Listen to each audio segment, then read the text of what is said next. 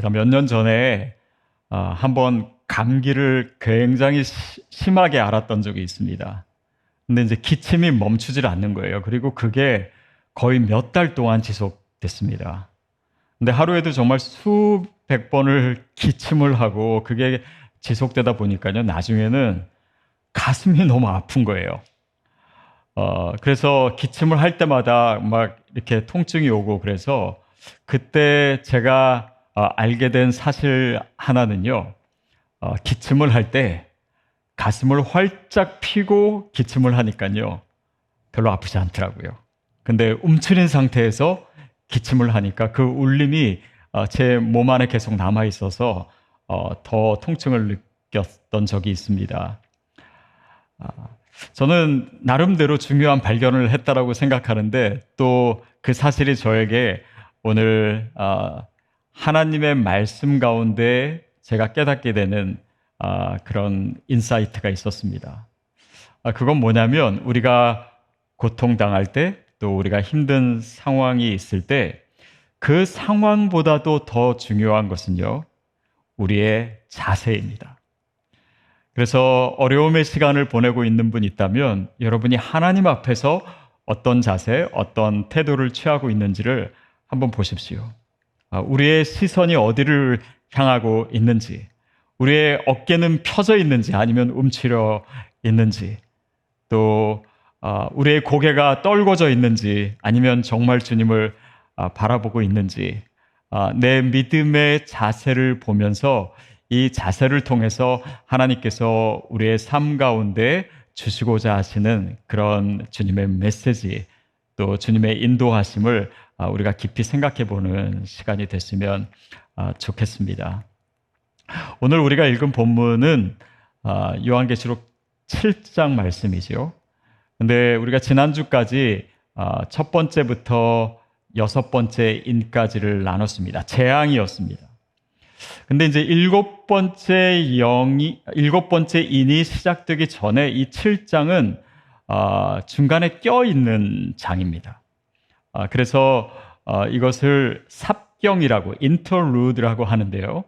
아, 이것은 뭐냐면 아, 일곱 번째 인 그러니까 이 계시가 본격적으로 더 가기 전에 아, 잠깐 이 다른 내용이 들어와서 어, 긴장감을 약간 늦추고 어, 그렇지만 그 내용을 통해서 계시록이 정말 우리에게 하고자 하는 그 이야기, 그 메시지를 바로 이 삽경이 어, 담고 있습니다. 그리고 우리가 어, 일곱 번째 어, 인이 아, 절정에 가기 전에 아, 우리가 반드시 들어야 될 하나님의 음성이 바로 이 안에 있는데요. 우리 본문 말씀을 생각하면서 살펴봤으면 좋겠습니다. 아, 먼저는요, 어, 지난주 우리 6장의 마지막 절을 우리가 같이 한번 어, 읽도록 하겠습니다. 6장 17절 말씀입니다. 시작. 그들의 진노의 큰 날이 이르렀으니 누가 능히 서리요 하더라. 우리가 여섯 번째까지의 인을 통해서 엄청난 재앙이 주어졌습니다. 아, 하나님의 진노였습니다. 근데 그 진노의 날에 누가 능히 서겠느냐라고 하는 질문으로 6장은 마무리가 됩니다. 어, 지난주에도 살폈듯이 이 질문은 마치 그냥 아무도 없다, 부정적인 대답 이 주어질 것처럼 생각되었지만 사실은 그렇지 않다라고 하는 이야기를 나눴습니다. 그렇습니다. 이 환란 가운데, 역경 가운데 능히 설 자가 있습니다. 아, 그들이 누구냐면 바로 인 맞은 자들이요. 또 곧 크리스천이지요. 또 7장 4절에는 아, 그들이 바로 14만 4천 명이다. 하나님의 인을 받은, 받은 자의 아, 수를 얘기하고 있습니다. 근데 우리가 그 숫자를 생각할 때 아, 한두 가지 우리가 생각해야 될 것이 있습니다. 그것은 뭐냐면 이 14만 4천이라고 하는 숫자를요 문자적으로 해석하지 않는 것이 필요합니다. 어, 많은 이단들이요 또 신천지를 비롯해서 이 14만 4천을 문자적으로 봐서 어, 그 숫자가 채워지면은 종말이 올 것이다. 뭐 이렇게 해서 어, 자기 신자들을 끌어 모으곤 했지요. 아, 근데 사실 아, 요한계시록에 나오는 대부분의 숫자는요 상징입니다. 이스라엘 백성, 그러니까 선택된 하나님의 백성을 의미하는 숫자 12를 두 번 곱한 거예요. 그러면 144가 되죠. 그리고 10이라고 하는 이 세상적인 만수, 아, 그러니까 아, 숫자가 많다라고 하는 뜻인데 당시 사람들이 굉장히 크게 생각했던 숫자 천을 여기에 곱한 것이죠. 그러니까 하나님이 선택하신 그 하나님의 백성의 수가 많다라고 하는 것을 얘기하기 위해서 14만 4천이라고 하는 숫자가 어, 쓰여진 것입니다. 그리고 어, 어떤 사람은요, 이제 아, 이 7장에 나와 있는 그 뒤에 보면은 이스라엘 백성이 뭐 12지파 또 12지파 각각의 그 숫자가 어떻게 돼서 그 숫자의 합이 14만 4천이다라고 하는 표현이 나옵니다. 그래서 이거는 문자적으로 어, 이스라엘 사람들을 의미하는 것이다라고 어, 해석하는 사람도 있어요. 어, 그러나 아, 사실은 그 의미가 아닙니다. 요한계시록에 쓰여질 당시에 보면요. 아, 이스라엘 사람들에게 있어서도요 그 지파의 의미가 아, 거의 없어졌습니다. 단 두 지파만이 명맥을 명맥을 유지하고 어, 있었을 뿐이에요. 그래서 어, 이스라엘 백성이다라고 하는 이 숫자의 의미는요 어, 교회를 의미합니다. 하나님의 백성들을 의미해요. 구원받을 하나님의 사람들이 그만큼 어, 많다. 하나님께서 이 역경 가운데서도 하나님의 백성들을 보호하시고 그들을 모으셨다라고 하는 것을 어, 증거하고 어, 있는 것입니다. 자, 근데 오늘 본문은 그렇게 하나님의 인을 받은 자를 어떻게 설명하고 있냐면요. 인 맞은 자라고 설명한가 동시에 능히 설 자, 서 있는 자로 아, 표현하고 있습니다. 이 표현이 요한계시록 오늘 본문에도 있지만요. 또 고린도 후서에도 있는데요. 고린도 후서 1장 21절, 22절 말씀을 우리 같이 한번 읽어보도록 하겠습니다. 시작. 우리를 여러분과 함께 그리스도 안에 튼튼히 서게 하시고 또 우리에게 사명을 맡기신 분은 하나님이십니다. 하나님께서는 또한 우리를 자기의 것이라는 표로 인을 치시고 그 보증으로 우리 마음에 성령을 주셨습니다. 다시 말하면 인을 치셨다. 하나님의 백성에게 그 하나님의 백성과 아, 하나님 앞에 서 있는 든든하게 튼튼하게 서 있는 사람들을 동일시하고 있습니다. 그러니까 누가 능히 서리오라고 했을 때 그 서 있는 자, 곧 크리스천이 바로 인 맞은 자이다라고 하는 의미입니다. 근데 여기서 중요한 것은요, 단지 아, 두 발로 서 있다라고 하는 의미를 넘어서서 서서 도대체 무엇을 하는가가 중요합니다. 그리고 그것이 오늘 본문의 아, 관심인데요. 우리 9절, 10절 말씀 아, 함께 읽겠습니다. 시작. 이일 후에 내가 보니 각 나라와 족속과 백성과 방언에서 아무도 능히 셀수 없는 큰 무리가 나와 흰 옷을 입고 손에 종려 가지를 들고 보좌 앞과 어린 양 앞에 서서 큰 소리로 외쳐 이르되 구원하심이 보좌에 앉으신 우리 하나님과 어린 양에게 있도다 하니. 자, 여기에 있는 어, 이 14만 4천 명 그 큰 무리가 뭘 하고 있냐면요. 노래하고 있습니다. 찬송하고 있어요. 구원하심이 보좌에 앉으신 그분과 하나님과 그 아들 어린 양에게 있도다라고 하는 그 찬송의 내용을 가지고 그들이 큰 소리로 외치고 있는 거예요. 그것은 단지 노래를 넘어서 그들이 이 심판과 어려움 가운데서 세상을 향한 선포로 그이 아, 담대한 모습으로 서 있는 바로 그 모습을 본문은 얘기하고 어, 있습니다. 우리가 6장에서는 엄청난 재앙이 쏟아지는 것을 보았습니다. 그런데 그 재앙과 함께 이 7장에서는 하나님의 백성들이 그 입맞은 사람들 14만 4천 명이 주님을 향해서 또 세상을 향해서 찬양하고 있는 모습, 이 찬양과 재앙이 나란히 나열되어 있는 모습입니다. 이 모습에 오늘 본문에 메시지가 있습니다. 환란이 있습니다. 어려움이 있습니다. 고난이 끝나지 않았습니다. 그러나 크리스찬 입맞은 사람들은 무엇을 하고 있느냐? 여전히 일어서서 튼튼히 일어서서 주님을 찬양하고 있는 모습. 그것이 바로 크리스찬이고 입맞은 사람이라고 하는 것입니다. 그 찬송의 내용을 아, 그 다음 구절이 아, 자세히 얘기하고 있습니다. 우리 11절, 12절입니다. 시작.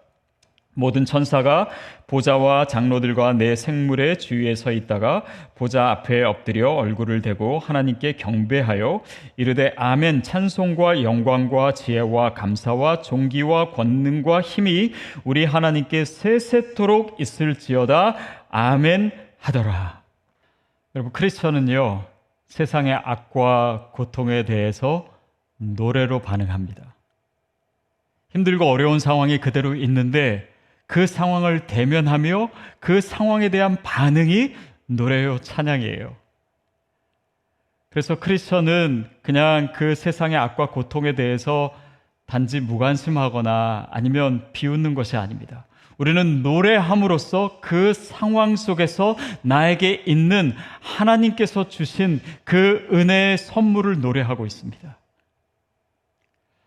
특별히 요한계시록의 사람들은 계속해서 이 노래하는 가운데 그들이 고난 가운데서 어떤 모습으로 서 있는지를 우리에게 너무나 선명하게 보여주고 있어요.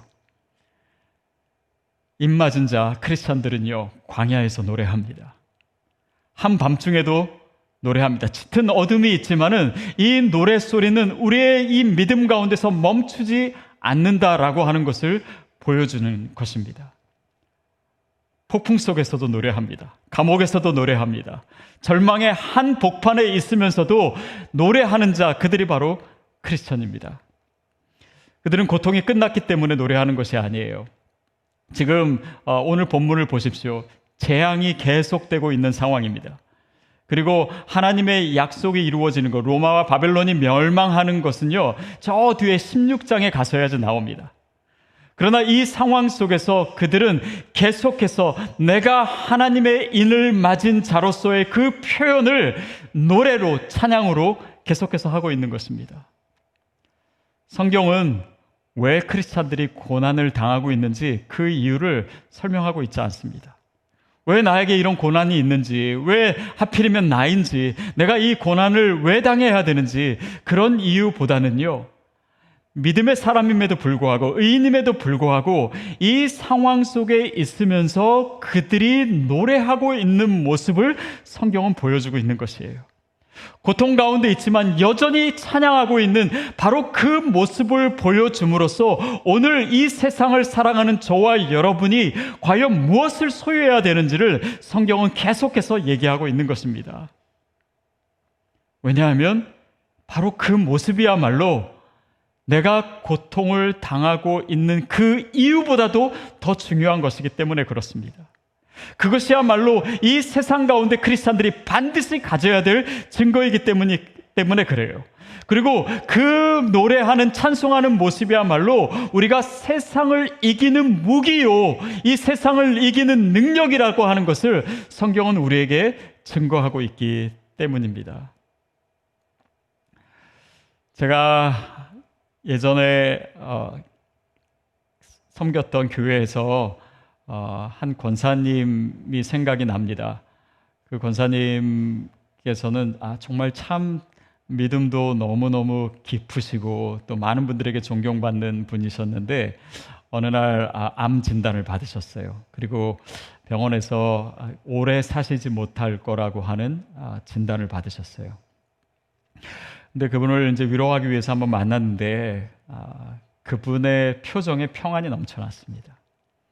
그리고 특별히 요즘 감사가 넘치다고 얘기하시면서 아, 내가 이제 살아갈 날이 그렇게 길지 않다라는 것을 느끼니까 아, 하나님께서 내게 주신 이 인생의 아름다움을 더 잘 볼 수 있게 되었다고 또 사람들을 만날 때마다 어쩌면은 마지막으로 만나는 것이 될 수 있겠다 싶으니까 그들을 진심으로 어, 사랑할 수 있게 됐다라고 하는 말씀도 하셨고 또 하늘나라에 갈 때 뭐 내가 가져갈 수 있는 것이 없으니까 세상에서 헛된 욕심을 내려놓을 수 있었다라고 하는 얘기도 하셨습니다. 그리고 더 이상 고통이 없고 질병이 없는 그 천국에 대해서 더 실제적으로 소망할 수 있어서 감사하다고 그래서 이 시간 가운데 감사와 찬양이 넘친다라고 하는 고백을 하셨어요. 여러분 보십시오. 고난의 한 가운데 있는데 감사와 찬양이 넘치는 모습. 그것이야말로 크리스천됨의 가장 중요한 증거가 아니겠습니까? 어, 어떤 사람들은 내가 하나님의 자녀라고 하는 그 증거를 뭐 내가 몇 년 전에 언제 영적 기도를 했다라든지 아니면 내가 교회에서 어떤 봉사를 하고 교회를 어떻게 다니고 있고 또 거기서 무슨 직분을 얻고 여러분 이것은 물론 신앙생활에 필요한 것이긴 하지만은 우리가 크리스천 되었다라고 하는 진짜 증거는 아닙니다. 그러나 성경이 우리에게 오늘 강조해서 얘기하고 있는 것은 우리가 고난 가운데 노래하고 있는가, 어려운 가운데서 우리가 여전히 주님을 찬양하고 있는가, 내 입에 주님을 향한 그 찬송 소리가 여전히 머물러 있는가, 그것이야말로 하나님께서 우리에게 주신 증거요, 우리가 인을 맞고 하나님의 백성된 그 가장 중요한 표시라고 하는 것을 우리에게 가르쳐 주고 있습니다. 사랑하는 여러분, 저와 여러분에게 바로 그 증거가 있게 되기를 바랍니다. 이것이 어떻게 우리의 노력과 또 우리의 힘으로 되겠습니까? 그러나 이 상황 가운데 하나님께서 내 안에 계시고 성령님께서 나를 다스리시고 계시기 때문에 그로 인해서 나타나는 증거들이에요. 그게 바로 구원의 증거가 아니겠습니까? 그것이 바로 하나님의 사람됨의 증거가 아니겠습니까?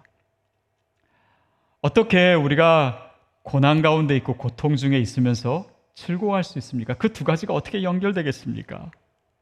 또 우리가 실패하고 어려움을 당했는데 어떻게 그것을 성공이라고 얘기할 수가 있겠습니까? 또 기쁨과 슬픔이 어떻게 이 한 상황 속에서 공존할 수가 있겠습니까? 죽음을 어떻게 생명이랑 같이 얘기할 수 있겠습니까?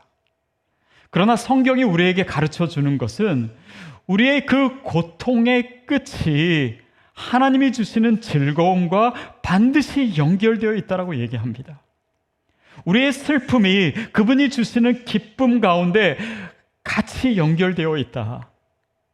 우리는 생각할 때 우리는 실패한 것 같고 어려움 가운데 있는 것 같지만 그것이 주님 보시기에 또 주님의 나라에 있어서 또 하나님의 시선에 있어서는 진정으로 성공을 여는 하나님의 방법이 될 수 있다라고 얘기하시고 또 우리의 죽음이 곧 영원한 생명을 누리는 그 귀한 통로가 될 수 있다라고 얘기하는 것입니다. 이것이 바로 복음으로 인해서 이 모든 것이 연결되어 있는 것이고 그 연결된 끈을 붙잡고 있는 것이 저와 여러분이 가지고 있는 크리스천됨의 증거라고 저는 믿습니다. 여러분 그 증거 가지고 계십니까? 우리 입술에 여전히 주님을 노래하는 찬송 소리가 계속해서 올라 퍼지고 있습니까? 오늘 그것을 확인하고 또 다시 회복하는 이 시간이 되기를 주님의 이름으로 축복합니다. 자, 13절, 14절에는요, 그렇게 입맞은 자들이 누구이며 어디에서 왔는가라고 하는 이야기가 나와 있는데 같이 읽도록 하겠습니다. 시작. 장로 중 하나가 응답하여 나에게 이르되 이 흰옷 입은 자들이 누구며 또 어디서 왔느냐? 요한이 대답합니다. 내가 말하기를 내 주여 당신이 아시나이다 하니 그가 나에게 이르되 이는 큰 환란에서 나오는 자들인데 어린 양의 피에 그 옷을 씻어 희게 하였느니라. 자, 그들이 누구이냐? 그 입맞은 자들이 누구이냐라고 하는 이 질문에 대한 대답은 그들이 어린 양의 피로 흰 옷을 입은 자이다라고 얘기합니다. 다시 말하면 예수 그리스도의 피로 인해서 흰옷 즉 의롭다라고 여김을 받은 자 그들이 곧 크리스천입니다. 그것은 우리가 어떤 죄인인가에 상관없이 우리 삶에 어떤 사단의 공격이 있었고 우리 삶을 엉망으로 만들어 놓았는가에 상관없이 그리스도께서 나를 위하여 죽으심으로 우리가 의롭게 된 하나님의 자녀된 우리의 정체성을 얘기하고 있습니다. 그리고 우리가 그렇게 구원받은 자가 분명하다면 우리가 어디로부터 왔는가 바로 이 부분에 대해서 우리가 대답할 수 있어야 되는데 그것을 여기서는 환란 가운데서 나왔다라고 얘기하고 있습니다. 다시 말하면 우리가 정말 구원받았는지 우리가 정말 의롭게 되었는지 우리가 정말 입맞은 자인지 우리가 정말 구원받은 하나님의 자녀인지를 알려면은 그 환란 가운데의 시간을 통해서 그 진정성이 드러난다는 것입니다. 특별히 계시록의 상황에서 그 황제 숭배를 강요당하는 그 상황에서 그냥 차지도 않고 덥지도 않은 그런 믿음을 가진 사람들은요. 나중에는 이 크리스찬들의 자리에서 다 떠나가게 됐습니다. 진정한 크리스찬이 그 환란 가운데서 꿋꿋하게 믿음을 지키고 타협하지 않고 그 상황 가운데서도 여전히 찬양했던 그 사람들이야말로 흰옷 입은 구원받은 하나님의 백성이다라고 하는 것을 분명히 얘기하고 있는 것입니다. 그래서 오늘 우리 가운데 있는 이 찬양이 우리의 구원의 증거가 될 수 있다라고 하는 것을 너무나 분명하게 얘기하고 있는 것이에요. 그래서 이 찬양이 우리 가운데 있다면요. 여러분, 우리 안에 있는 이 모든 의심들이 다 떠나가게 되기를 축복합니다. 여러분이야말로 찬양하고 있는 우리들이야말로 하나님의 백성이요. 하나님의 인을 받은 자임이 분명합니다. 또한 15절부터 17절까지 보면요.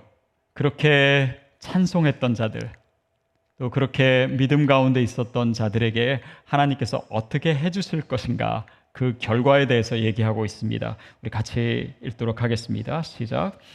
그러므로 그들이 하나님의 보좌 앞에 있고 또 그의 성전에서 밤낮 하나님을 섬김에 보좌에 앉으시니가 그들 위에 장막을 치시리니 그들이 다시는 줄이지도 아니하며 목마르지도 아니하고 해나 아무 뜨거운 기운에 상하지도 아니하리니 이는 보좌 가운데에 계신 어린 양이 그들의 목자가 되사 생명수 샘으로 인도하시고 하나님께서 그들의 눈에서 모든 눈물을 씻어 주실 것임이라. 어, 그들이 어떤 모습을 하고 있냐면요. 하나님의 보좌 앞에 서서 그리고 그의 성전에서 밤낮으로 어, 주님을 섬기던 자들입니다. 근데 그들에게 하나님께서 뭘 약속하시냐면요. 그들이 다시는 줄이지도 아니할 것이고 배고프지도 아니할 것이고 해를 당하지 않을 것이고 상하지 않을 것이고 또 어, 생명수 샘으로 인도하셔서 어, 그들의 눈에서 하나님께서 눈물을 닦아 주실 것이다. 그렇게 약속하고 계십니다. 저는 그 보장과 약속이 저와 여러분의 것이 되기를 바랍니다. 저는 이 말씀을 묵상하면서 어, 또제 삶을 다시 한번 돌아보게 되었습니다. 아, 제가 지난주에 아, 제 삶이 30대부터 좀 괜찮았다 이런 얘기 드렸었는데 어, 그 말씀은 20대의 제 삶이 사실 쉽지 않았다라고 하는 배경에서 어, 그런 말씀을 드렸습니다. 특별히 아, 대학생 때 여러모로 제 삶에 아, 어려움이 있었던 것 같아요. 또 저희 아버지 사업이 어려워지면서 또 이렇게 좁은 집으로 이사를 가기도 하고 또 어, 저희 가정에 그렇게 손해를 입힌 사람들을 막 원망하는 시간도 있었고 또 여러모로 제 내면도 힘들었고 또 외적으로도 고단하고 아, 정말 쉽지 않은 그런 경험들이 제 머릿속에 스쳤습니다. 근데 그 시간을 되돌아보니까요. 사실 그 시간이야말로 제가 주님 앞에 예배하고 찬양하는 자로서 하나님께서 저를 훈련시키셨던 시간이었다라는 것을 생각하게 됐어요. 어, 당시 저는요, 교회에서 청년부 찬양 인도자였습니다. 어, 그리고 제가 대학을 졸업할 때쯤 이제 신학교에 가고자 했을 때 그 당시 저의 비전은 뭐였냐면요. 어, 배재현 목사님 같은 어, 찬양 목사가 되는 것이 제 비전이었습니다. 어, 지금은 제가 정말 노래를 못합니다. 근데 당시에는 잘했거든요. 근데 여러분이 뭐 믿으시거나 말거나. 아, 근데 그때는 정말 찬양 속에서 살았던 것 같아요. 또 성가대도 하고, 또 주일학교에서는 아이들 성가대도 어, 제가 지휘를 하고 그랬습니다. 그리고 친구들이랑 모이면요, 늘 이렇게 기타 치면서 찬양했어요. 근데 저희는 찬양할 때 뭐 무슨 곡을 할까 찬양집에서 찬양곡을 고르질 않았습니다. 어떻게 했냐면 찬양집을 펴면요, 처음부터 마지막까지 우리가 아는 찬양 모두를 했어요. 그러니까 그게 몇 시간을 가던 아니면 밤을 새던 그렇게 찬양을 했던 기억이 있어요. 근데 지금 와서 보니까 하나님이 그 시간 가운데 제 안에 찬양을 가득가득 채워주신 거예요. 그때는 오늘 계시록의 말씀 15절처럼 제가 정말 주님 앞에 서 있고 그리고 밤낮으로 성전에서 섬겼던 바로 그런 때를 보내고 있었습니다. 그런데 하나님께서 그 시간 가운데 찬양을 계속해서 주심을 통해서 오늘 본문에서 얘기하신 것 같이 그들 위에 장막을 치셨다. 장막이라고 하는 것은 하나님의 임재를 의미합니다. 하나님의 보호하심을 의미해요. 힘들고 어려운 시간을 보내고 있었지만 그 찬양으로 인해서 하나님의 보호하심을 체험할 수 있었던 바로 그런 시간이었습니다. 여러분, 오늘 우리의 삶에 힘들고 어려운 시간이 있을 수 있습니다. 그러나 우리에게 찬양을 명령하시는 이유는 그 찬양을 통해서 하나님의 임재가 우리 가운데 있고 그 찬양 가운데 하나님의 임재를 우리가 체험하고 그분이 우리를 보호하시는 그 통로로서 이 찬양의 선물을 저와 여러분에게 주신 줄로 믿습니다. 그래서 하나님께서 저와 여러분에게 찬양을 명령하시는 것이에요. 여러분 우리가 찬양할 때 하나님의 장막이 우리 가운데 펼쳐질 줄로 믿습니다. 하나님께서 저와 여러분을 보호하세요. 또 더 이상 줄이지도 목마르지도 해야지도 못하도록 내가 너를 지켜주겠다. 그리고 내가 네 아픔을 안다. 네 눈물을 안다. 내가 너의 눈물을 닦아줄 것이다. 하나님께서 약속하고 계십니다. 사랑하는 여러분, 오늘 저와 여러분의 입술에 또 우리의 마음과 우리의 삶에 진정한 하나님 백성됨의 증거가 있게 되기를 바랍니다. 바로 찬양입니다. 찬양하십시오. 더 크게 찬양하십시오. 더 깊은 찬양을 하십시오. 더 열정적인 찬양을 하십시오. 그리고 그 찬양이 우리 삶에 있는 그 소망의 증거로서 또 하나님의 백성된 증거로서 우리 삶에 얼마나 확실하고 분명한 것인지를 체험하십시오. 내 입을 크게 열라 내가 채우리라. 오늘 우리의 입을 크게 열는 여는 그 아름다운 결단 가운데 하나님께서 놀라운 찬양을 세상에 알 수 없는 세상이 도저히 깨달을 수 없는 그 놀라운 주님의 선물이 저와 여러분에게 임할 줄로 믿습니다. 그리고 그 찬양을 하는 가운데 우리의 믿음과 우리의 확신도 더 견고해질 줄로 믿습니다.